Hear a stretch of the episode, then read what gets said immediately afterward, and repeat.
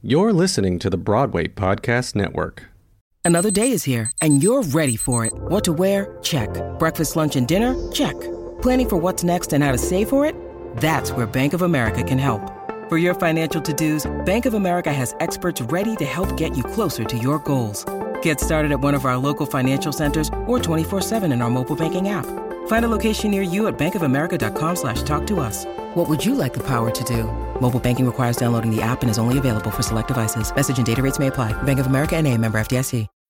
When you need mealtime inspiration, it's worth shopping Kroger, where you'll find over 30,000 mouthwatering choices that excite your inner foodie. And no matter what tasty choice you make, you'll enjoy our everyday low prices, plus extra ways to save, like digital coupons worth over $600 each week. You can also save up to $1 off per gallon at the pump with fuel points. More savings and more inspiring flavors make shopping Kroger worth it every time. Kroger, fresh for everyone. Fuel restrictions apply.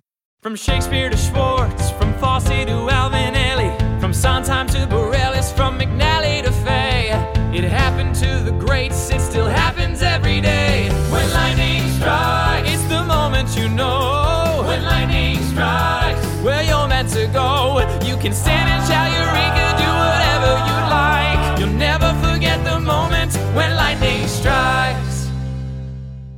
Hi, this is Gerald Brunner, and you're listening to When Lightning Strikes, where we talk about the tingly mic drop moments that led you to becoming an artist. A comedian and writer, Leo Reich's comedy show, literally, Who Cares, is currently playing at Greenwich House Theatre with sold out runs at both Edinburgh Fringe and London Soho Theatre. The show has been called biting and brilliantly funny and is a New York Times critics pick. Welcome, Leo. so- Thank you so much. That's so nice. I that those are always my favorite bit. Just to hear my credits and be like, wow. I can go on and on and on. Can you take me to when you learned from these very fancy producers who show at Edinburgh mm-hmm. that they wanted to bring your show to New York, your beautiful show to New York.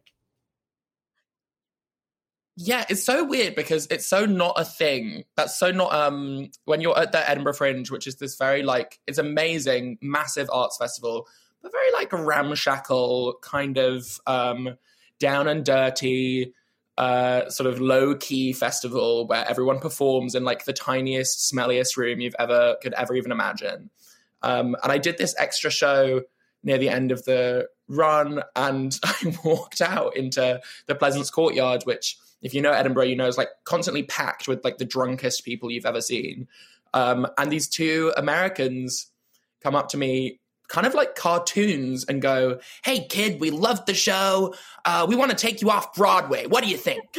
And I was like, this is some kind of insane joke. Like, what, what these people are doing character comedy to me.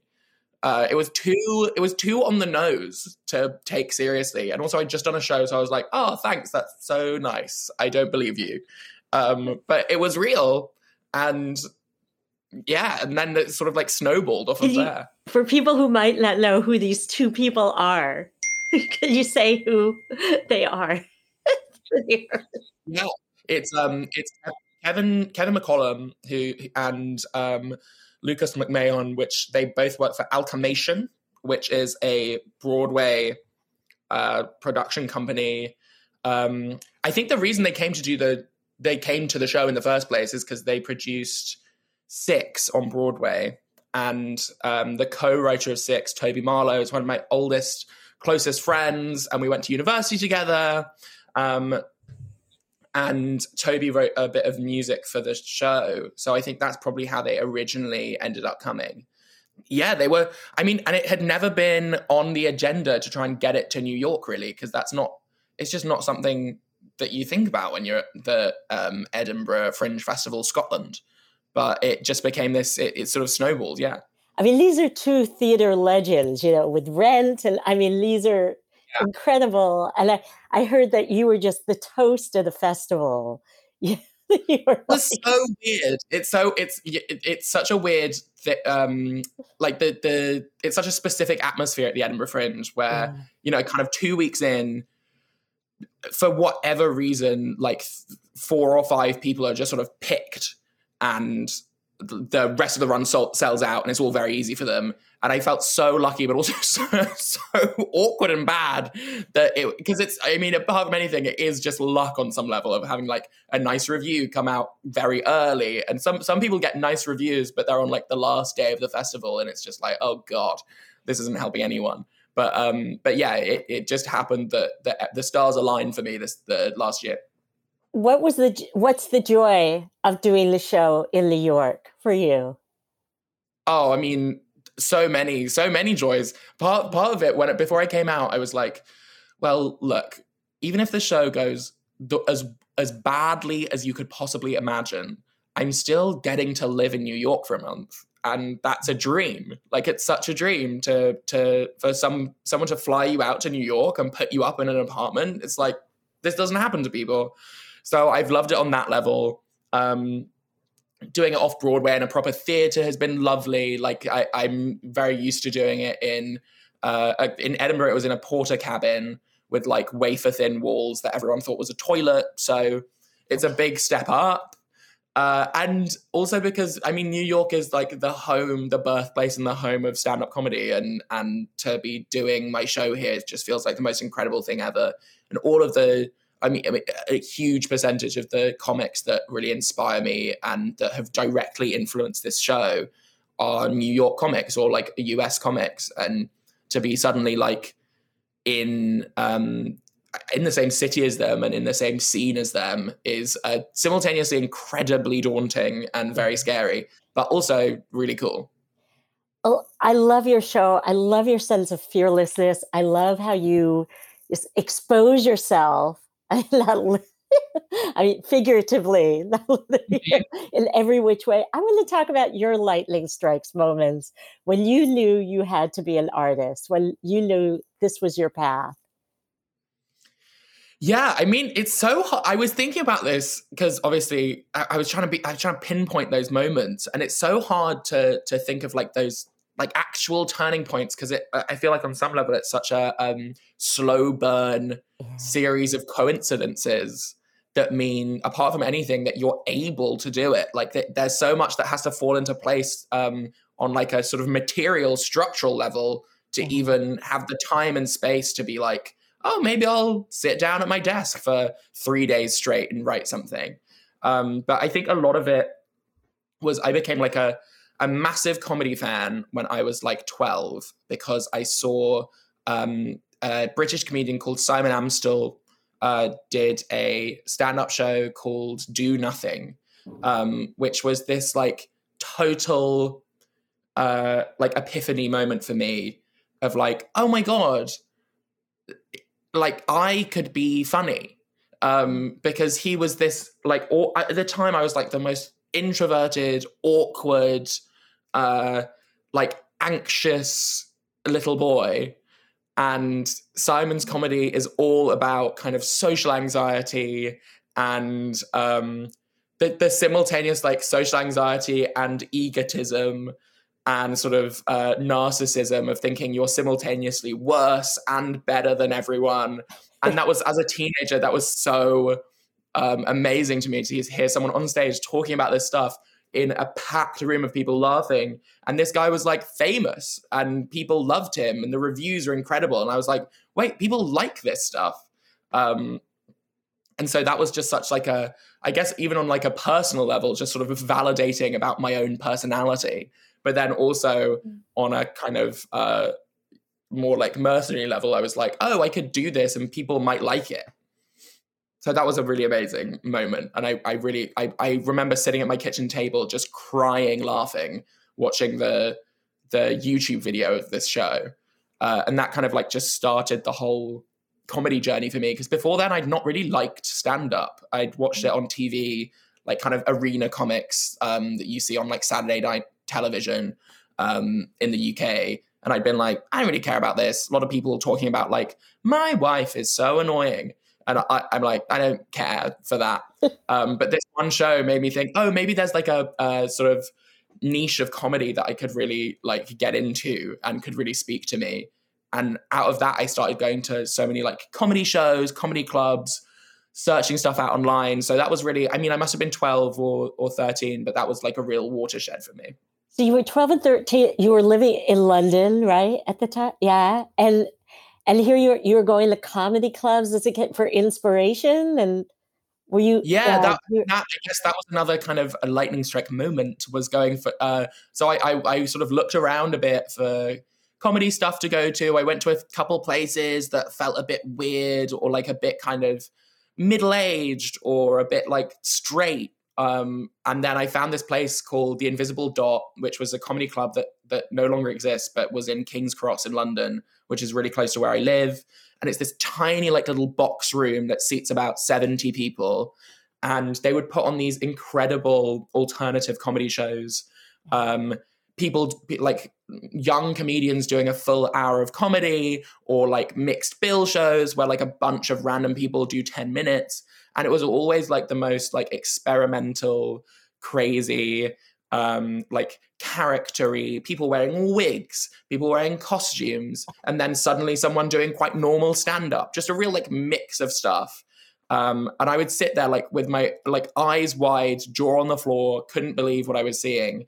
And that was like amazing to me because th- these people getting up on stage to audiences of genuinely 20 people and just kind of i mean on some level kind of humiliating themselves for laughter but also doing something that i felt was so like brave and freeing and um and not confined by um certain like rules or expectations about what you should do as a comedian on stage and that i i i spent maybe three or four years just going to that comedy club like sometimes four times a week, um, often by myself, to just sit there and be like, this is so joyous. That's so fantastic that you gave yourself that kind of master class, you know, as such a kid. Mm. And do you remember some of the first material you did in front of an audience when you got up on I stage? Did. I didn't. I um. I never performed comedy until I was eighteen. Um. I wrote a I when I was at school, I mean, another big uh, kind of moment was um, deciding at school that I was gonna. Me and my me and my best friend Adam at the time were were kind of bored and I, I think felt a little bit socially isolated and a little bit um, irritated at the whole sort of vibe at my all boys private school in the middle of London, um, which was quite stuffy and restrictive. Uh, and so we wrote we wrote a play we wrote a sort of one hour comedy play. Um, that was just, I mean, in retrospect, I have no idea why they let us put it on. Just viscerally, uh, like satirized the school that we were at. It was about the school that we were at and about the kind of like venal, narcissistic, overprivileged kids and teachers at the school. And this drama teacher, Miss Dobson, shout out if she ever listens to this, um, she's amazing. She was just like, oh yeah, we'll put this on. We'll put this on and we'll take it to the Edinburgh Fringe. So that was the first time I, I took a show to the Edinburgh Fringe with this play I wrote at school. Um, and we took it for just a week. And it weirdly got like really good reviews. And we had an amazing time.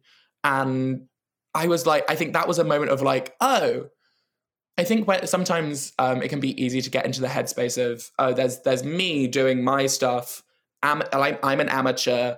I don't know what I'm doing. And then there are professionals doing their stuff. And that's a completely different thing. And I think that moment of like taking this show to the Edinburgh Fringe and really just out of luck, um, getting a couple of reviews in like actual proper, like there was a review in the Scotsman, which is like a big national newspaper yeah. in in Scotland, yeah. which was totally by chance, really, that the reviewer came but it just made us go, oh my god, we can do like this is it's it's sort of um punching at the same level as this other stuff at the festival that the adults are doing. And at the time we were 17 and we were like, well, it's not that hard then because we've done it. We're idiots. um, I think that was a great, like, sort of, again, like a really validating moment to be like, oh, okay, so kind of, you, you can, if you just try really hard, you can just do this. So were you at Cambridge when you started doing comedy? I was, yeah. That's the reason I wanted to go there is because it, it has a uh, famously, or in the UK, I think people would say infamously um, good comedy scene. Um, there's a lot of like history of like the people who went and they went on to be Stephen Fry or whatever. It's that's yeah. like a bit very inbuilt into the fabric of that place. Um, so that's why I wanted to go. And then as soon as I got there, I was like, right, I only have three years. I'm gonna just dive straight in and started doing comedy um, in my first term and immediately had the best time ever. And I thought it was like the most amazing thing ever. I loved it. This episode is brought to you by Snapple. Welcome to the Snapple Market Auditory Experience. Close your eyes. Imagine you're walking into your neighborhood store. You make your way to the back and reach for your favorite Snapple flavor. You can't wait. You take a sip. Whoa, that's a lot of flavor. Hmm, what flavor are you holding? Now open your eyes and check out Snapple.com to find ridiculously flavorful Snapple near you.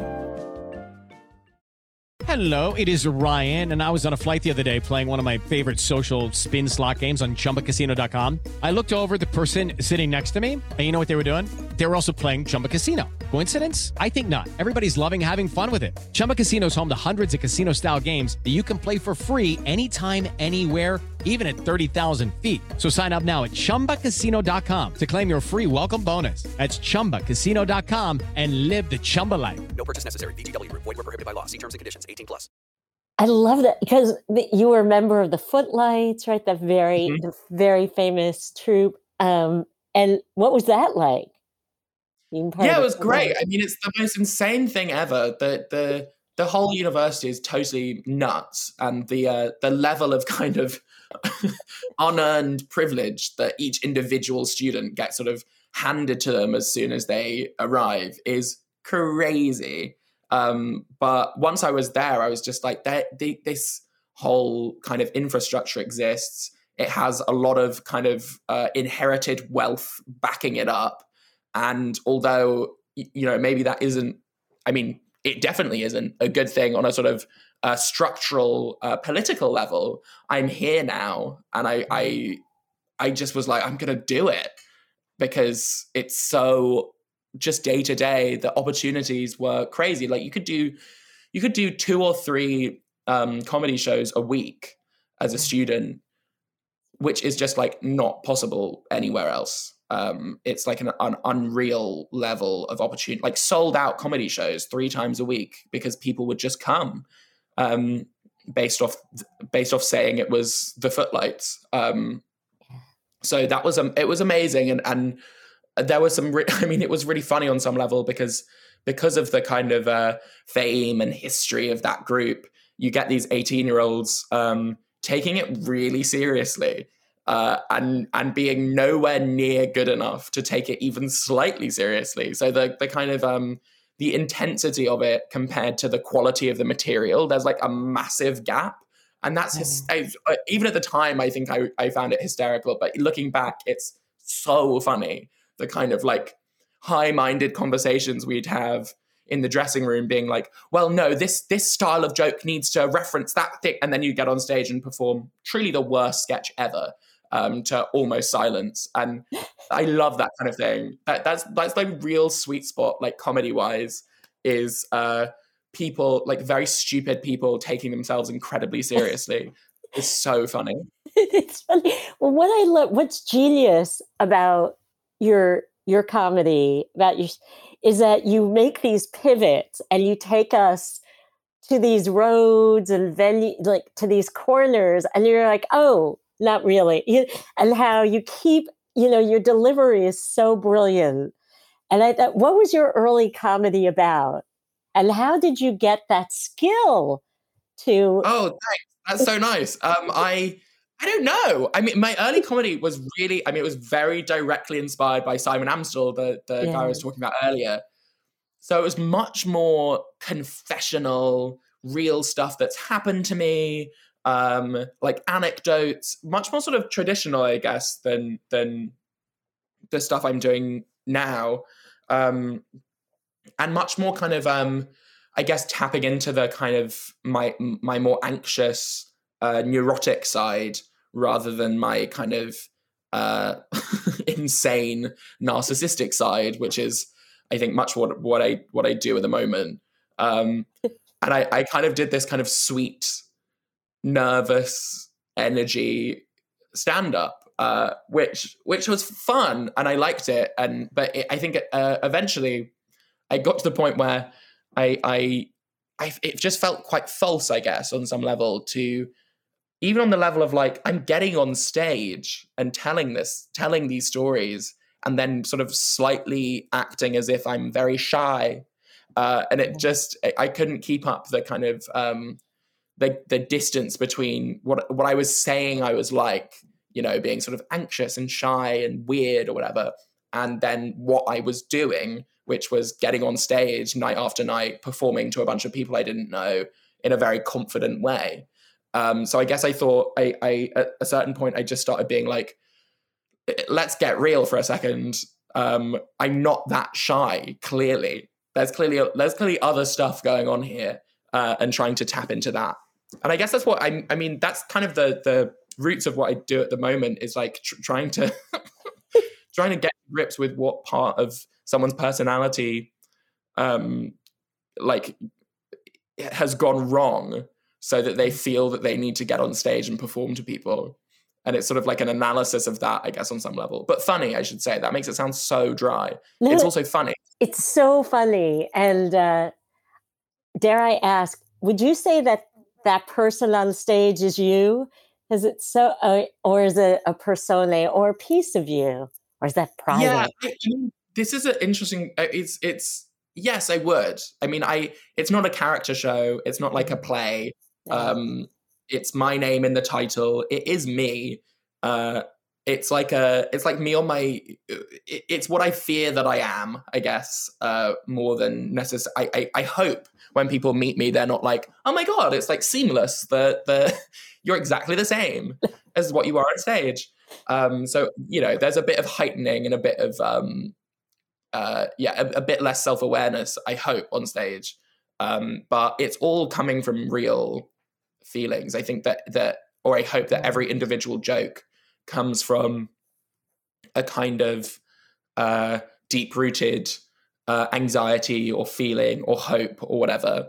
Um, and and those and a, lot of the the comedy I think that I do now trades on this kind of like simultaneous um, kind of sincerity and earnestness and a like massive irony and nihilism.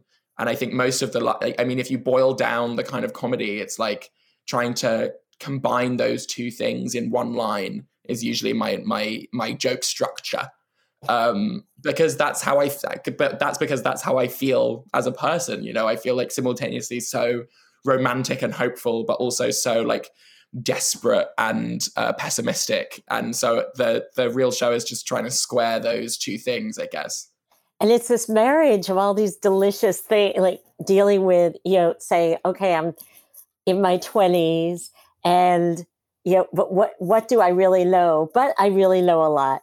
And you know and i've been through a pandemic but it's really not as bad as people who've been through the holiday the way yeah, yeah, yeah. you you know these pivots that you make. And then you read from your memoir. What's the title of your memoir? Uh, the memoir's called slay. Uh, the, the, the, that's the one of the things that's new for the the new york run is that the like covers of those books, which I really love. Um, but yeah, that that I mean they're nuts. The the funny thing is like those memoir bits uh, are stuff that I used to perform as like just straight up stand up. Um, and I think that yeah, I was going to do a show in 2020 that was like much more like anecdotal and and um, traditional, and it was all kind of like self pitying kind of this is my story uh, isn't life hard for me as a queer person and as a young person right now? And uh, the, what the show ended up being is i guess kind of a parody of the person who would want to perform a self-pitying stand-up show. Um, and those that stuff in those memoirs i've had to put in in that kind of framing device so that it's not like the most embarrassing self-involved thing of all time you know and it's it's slightly self-aware about the fact that that obviously my my problems are minuscule compared to almost everyone else in the history of humanity. and at the same time it's very relatable you know your your insecurity and and your sense of you know, self-worth and grappling with that and how has it been like for your family because i know your Yes. dad is a wonderful producer and That's true. uh, Um, yeah, they're, they're they're they're so unbelievably supportive. It's crazy. Um, I think that my dad has probably seen the show more times than the director. It's uh, it's he comes all the time. My whole family come all the time, and they're they're Oh. so nice. They, sometimes uh, they know the thing that I hate most is when they like repeat lines from the show out of context. So they'll do that a lot. I think they could probably all perform it off by heart at this stage. Um, and it's also funny because now when they see it, because they've seen it so many times, they'll only laugh like they'll only like properly laugh because they know all the jokes when like I I mess something up. Um, or I or I do like a face that I haven't done before, and so like often if they're in the crowd, you'll know they're there because in a in a bit of total silence they'll laugh um, because I've done something weird. Uh, but yeah, they're super supportive. It's it's obviously like a weird thing, I think, um, to see your sibling or son do. Uh, but I think that's another useful thing about it being. I have a sort of get out of jail free card now about with this kind of like heightened persona um, that I'm doing, uh, where if it ever gets too awkward, I think that that they have the kind of escape route of going, well, that's not really him. It's not really him. It's a character. It's not him. You know, um, which is which is good, I think, for everyone's mental health.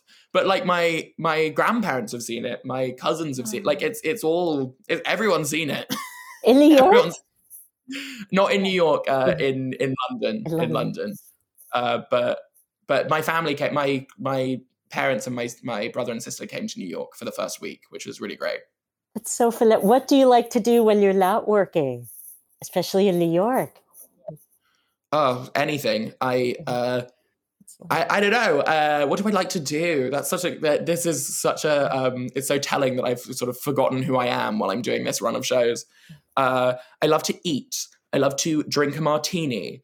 I love to um, pretend I'm reading a book in a public place. I love. I'm a big just con- consumer of uh, content as well. Like I'm. I'm a. I'll watch every TV show. I go to the cinema the whole time. Um, I'm always watching something, uh, even if it's like the worst thing in the world. I will watch every episode. Um, so that's that's really what I do, When- um, and then sort of hang out with my. I mean, when my uh, most of my friends have gone now, but when my friends were up um, at the beginning of the month or beginning of the month of shows in mid February, um, it was a lot of going to musical theatre bars and staying out really late, singing, you know, that kind of uh, just getting quite drunk and screaming. That's you know, it's the it's the British way of life. and what, what are you binging you said you binge lots of stuff you binge watch Yeah, I think there's something about being in New York. I was just I just rewatched the entire first series of Sex in the City, of course. You've got to do it. Um, I started there's there's still stuff that like I'm like, how have I not seen that? Like I started the show Ramy the uh, a couple of days Oh. ago, which is so good. But I think I think the problem is it's not available in the UK, maybe, and that's maybe why I haven't seen it. But it's so good, and I'm like, I, I'll I'm I'm gonna tear through that. I'm I'm midway through season two. I started it maybe four days ago, so that kind of stuff. What else am I watching at the moment? I'll go, I'm going back and watching a lot of kind of New Yorky stuff. I think because I'm just in the mindset. So I, I watched Frances Ha again the other day. Um, I'm always I'm always at some point through a, a rewatch of Girls. Any moment in my life, you can catch me. I'll be on. I'll I'll be somewhere through it. Um, on on a cycle. Uh, but yeah, that's I mean that's enough to be getting on with really. yeah But um, but Ramy's the big one that I've Yeah. started watching recently. and also you're writing for tv yourself right Yeah, in That's theory, yeah, uh, yeah. That's the weird. I mean, that's that's uh, as much as it's crazy to say doing all of these shows the whole time. That's absolutely where I feel most comfortable is writing stuff. I, I, I the the the objective with this show originally, although it's sort of got blown wildly out of proportion now, um, was as a showcase for me as a writer more than anything. I like, I really that's that's the dream. That was always the dream is to to write for TV or like write movies, um, and and much less so to be in them. Uh, so I, I'm I'm very uh, thrilled and lucky that that weirdly it's this show I think that has that has got me in the room with people being like, oh, I could write this, I could write this. Um, yeah. Yeah. So where do you see yourself? You know, in a couple. Of, I mean, do you want to?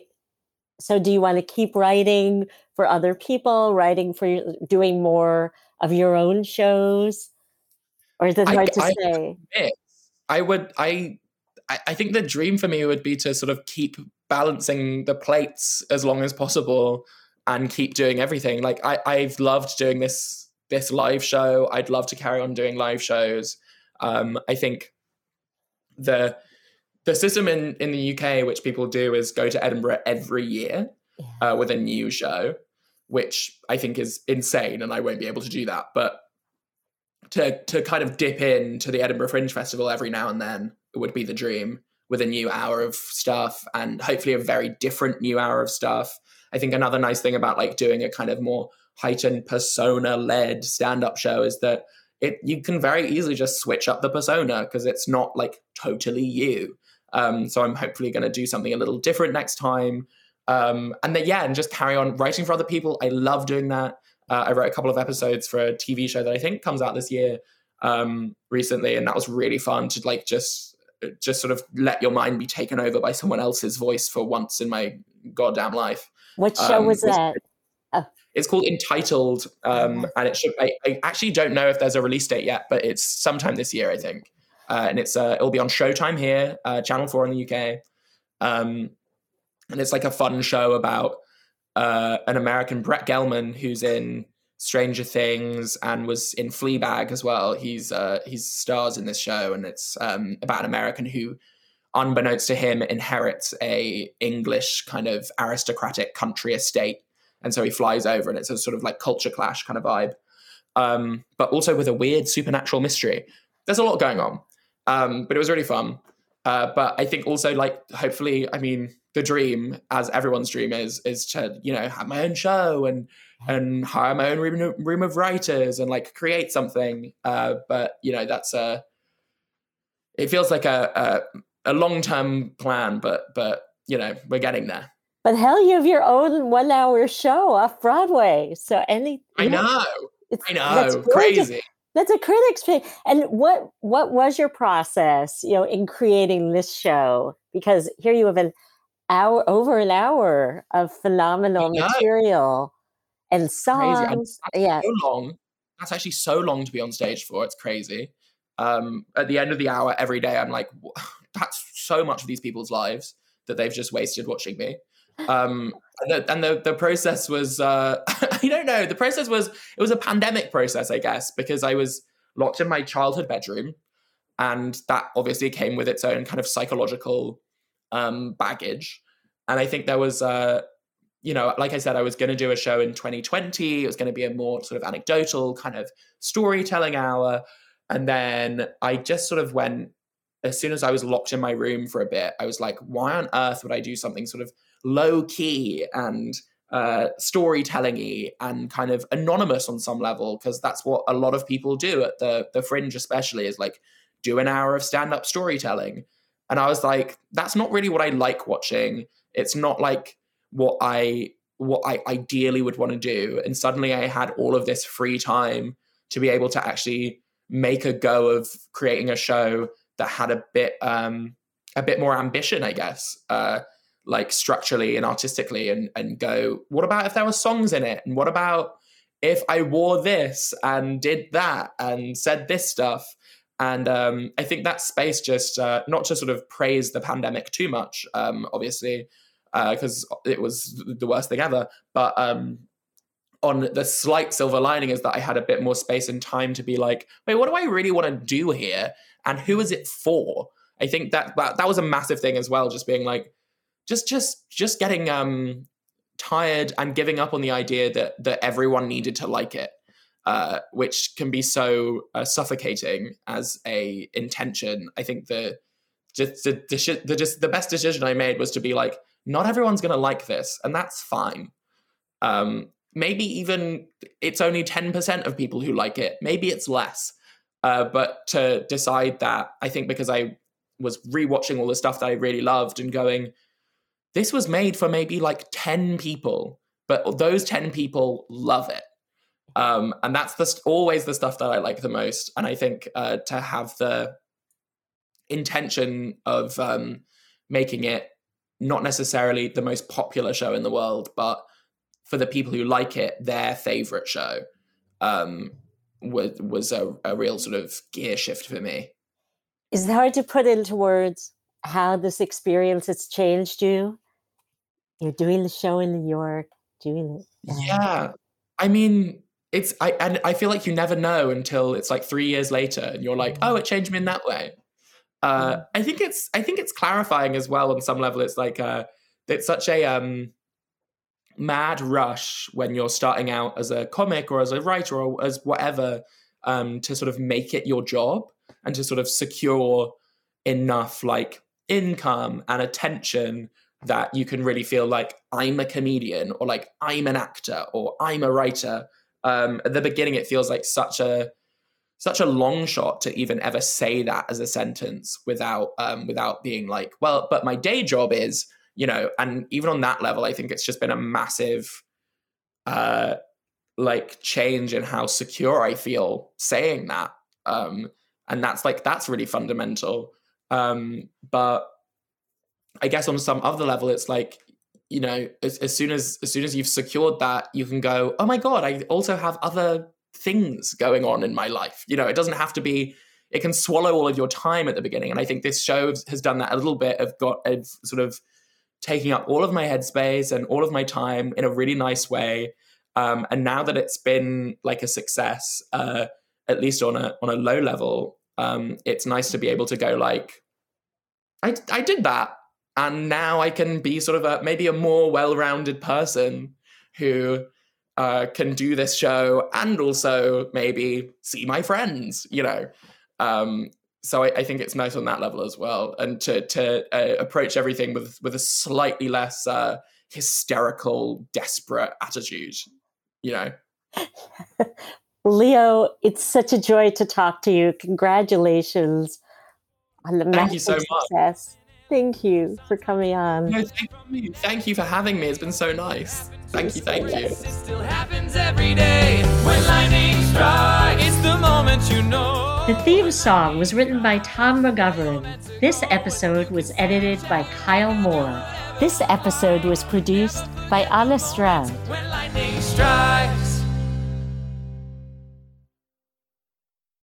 Hey, it's Leslie Odom Jr. here on the Broadway Podcast Network to tell you about the Rise Theater Directory, a program of Maestra Music. Rise is a national online resource designed to connect and empower backstage and administrative and creative theater professionals from underrepresented backgrounds. If you work or aspire to work in the theater community, this can help you find your next project. And if you hire theater professionals, search the Rise Theater Directory to find your next team. Create your profile now and get more information by visiting risetheatre.org. That's theater with an R E R I S E T H E A T R E dot org because only together we rise.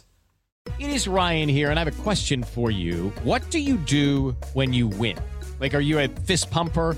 A woohooer, a hand clapper, a high fiver. I kind of like the high five, but if you want to hone in on those winning moves, check out Chumba Casino. At ChumbaCasino.com, choose from hundreds of social casino style games for your chance to redeem serious cash prizes. There are new game releases weekly, plus free daily bonuses. So don't wait. Start having the most fun ever at ChumbaCasino.com. No purchase necessary. VGW. Void were prohibited by law. See terms and conditions. 18 plus.